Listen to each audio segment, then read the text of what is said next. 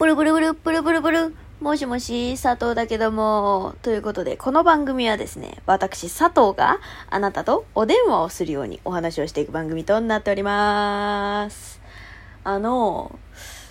私ですね、前からずっと口内炎ができては治り、できては治りで、できてる間になぜかラジオを撮るというね、ちょっとね、もうわけのわからない行動をしていたんですけれども、こんなにね、頻繁に口内炎ができる、何かあるんじゃないかなと思って、病院に行こうって思ったまま何もしてないんですけど、いや、思ったの、寝てないなって。そう、たくさん寝れば治るんだっていうことに、前もねこれ話してたかもしれないんだけど、いや、思ったの。治りの速度ちげえなって。あと、口の中を清潔にした方がいいんだなって。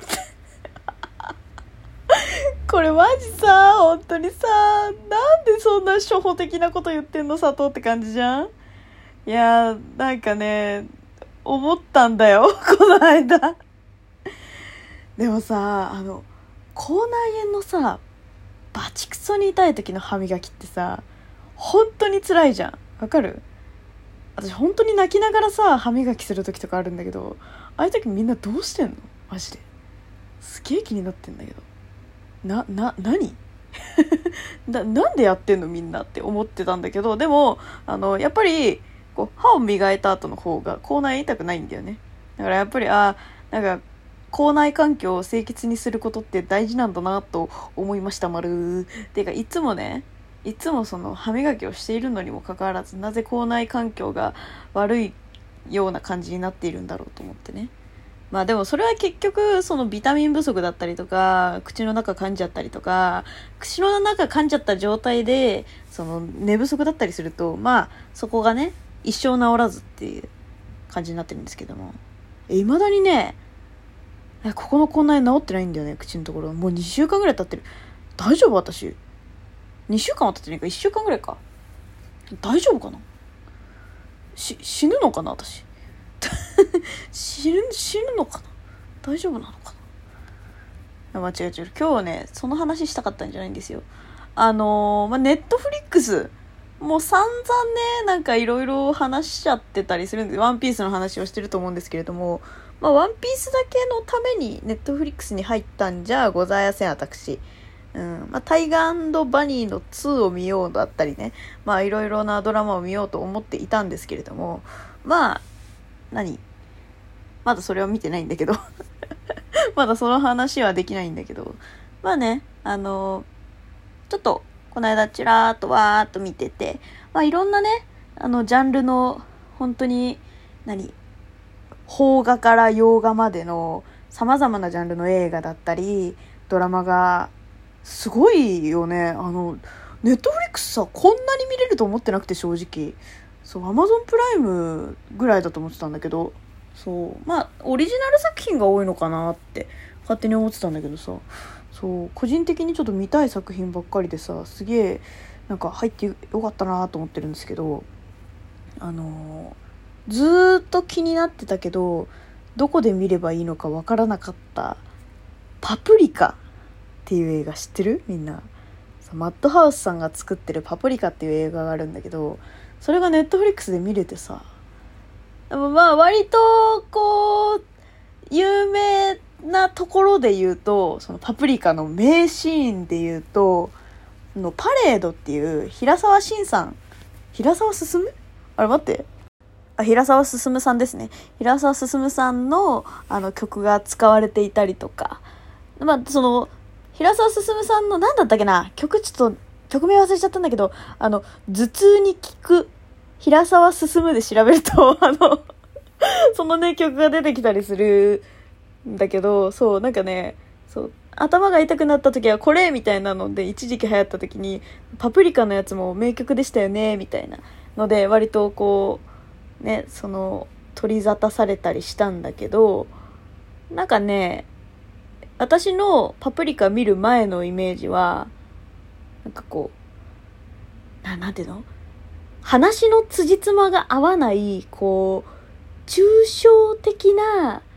何かこう悪夢みたいな映画だと思ってたんだけど、まあ蓋開いてみたら悪夢の映画だったんだよね。いやこれ何を言ってるかわからねえと思うが、俺も今何を言ってるかわからねえみたいな感じになってるんだけど、悪夢を題材とした映画だったんだよね。そうだからなんかどうしてあのシーンが生まれたのかみたいなのを全然知らなくて、なんかね人形がすごく乗ってるみこしみたいな、なんかねそんなやつの上になんかメガネかけたおじいさんが乗ってて、それでなんかどんじゃがどんじゃがみたいな、なんかカエルが太鼓叩いて、なんかその前には冷蔵庫が踊っててみたいな。わかんないでしょ、これ話聞いてるだけでわかんないでしょ。パプリカって調べて、YouTube でパプリカって調べたら多分そこのシーンだけ出てくると思うんだけど、そのねパレードのシーンがやっぱりなんかパプリカでの一番の名シーンというか、そういう感じだったんだけど、蓋開けてみたらね、やっぱりね名作で未だにこう話題に挙げられるような映画っていうのはやっぱりすごくよくできてるんだなと思った。うん。話の内容もさ、なんかすごく意味がわからない。なんか本当に一つの芸術作品として作りましたみたいなアニメ映画時々あるじゃん。なんかそういうのやつなのかなって正直思ってたんだけど、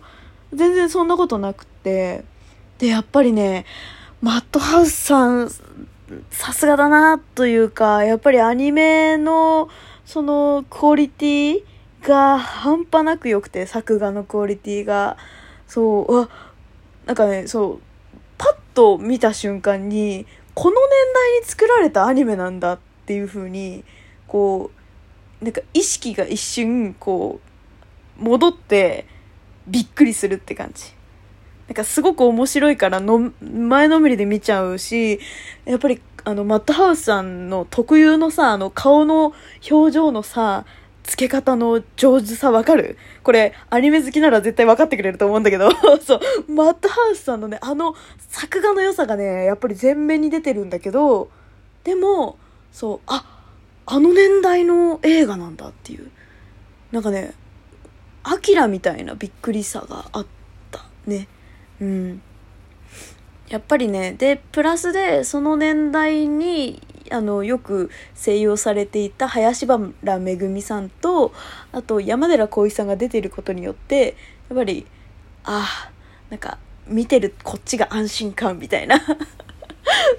ロールのさ一番上の方はねやっぱり知ってる名前の大塚さんとかも出てるんだけど、大塚明夫さんとかね出てるんだけど、なんかそういう名だたる声優さんもやっぱり声聞けば一発でわかるような声優さんもいるんだけど、その下にやっぱりなんていうの、林原めぐみさんとかがも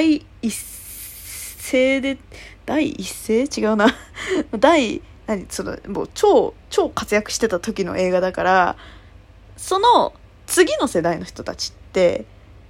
このなんていうのエキストラみたいなところに出てんだよね。だからさエキストラのところの名前にさ知ってるみたいな知ってるみたいなそんな人が多くてねすごくびっくりしてたんだけど、やっぱりね少し昔の映画を見るとねなんか昔から活躍されてる声優さんというかさそういう声優さんの名前今一線でなんか活躍されてる声優さんが意外と出てたりとかしてさ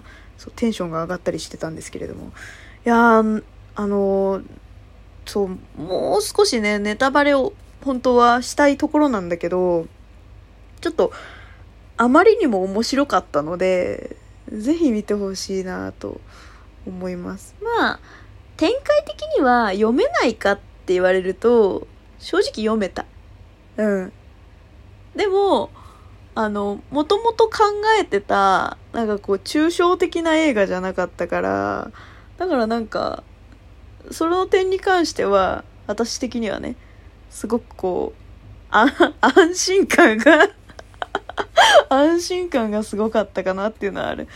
あと平沢さんの音楽がやっぱり私はすごく好きだったかな。なんかそうよりこうなんか摩訶不思議感をやっぱり音楽で出してくれる感じがすごくあって、なんかね、あの人のね曲聞くと頭痛が治るっていうのをなんかね分かるんだよね。本当にその曲聴いてる間ポイズン聴いてる間赤ちゃんが泣かないみたいななるじゃん。あれの本当に平沢さんとその曲聴いてる時だけは頭痛が治るみたいな本当にあんのよ。でもねなんかねそのいろんな曲のなんかいろんな音を使ってやってるからそれがこうなんていうの響き合ってるのかなんか私もサイコパスみたいになってきたなんかねいやでも本当にそうなんだよ。ちょっとねだから平沢進さん進さんつったっけ、ちょっと待って、平沢進さんであったり平沢進さんのやっぱりそう曲聞いたことがない人はね結構人を選ぶんだけどぜひぜひ聞いてみてもらえればいいなと思いまする。はい、そうパプリカがね思いのほか良かったんですよね。うん、なんか、うん、そうっていうっていう、まあ、もっと細かいところいろいろ話すとネタバレになっちゃうからね。いやなんでこれを話そうと思ったかっていうとちょっとあまりにも感動しすぎたからっていうのもあるんですけど、そういやーちょっと見てみんな。本当に見れるところがね限られてるっちゃ限られてるんだけどぜひぜひね見れる機会があったら見ていただければなと思います。ということでまた次回も聞いてくれると嬉しいでございます。ということでじゃあね。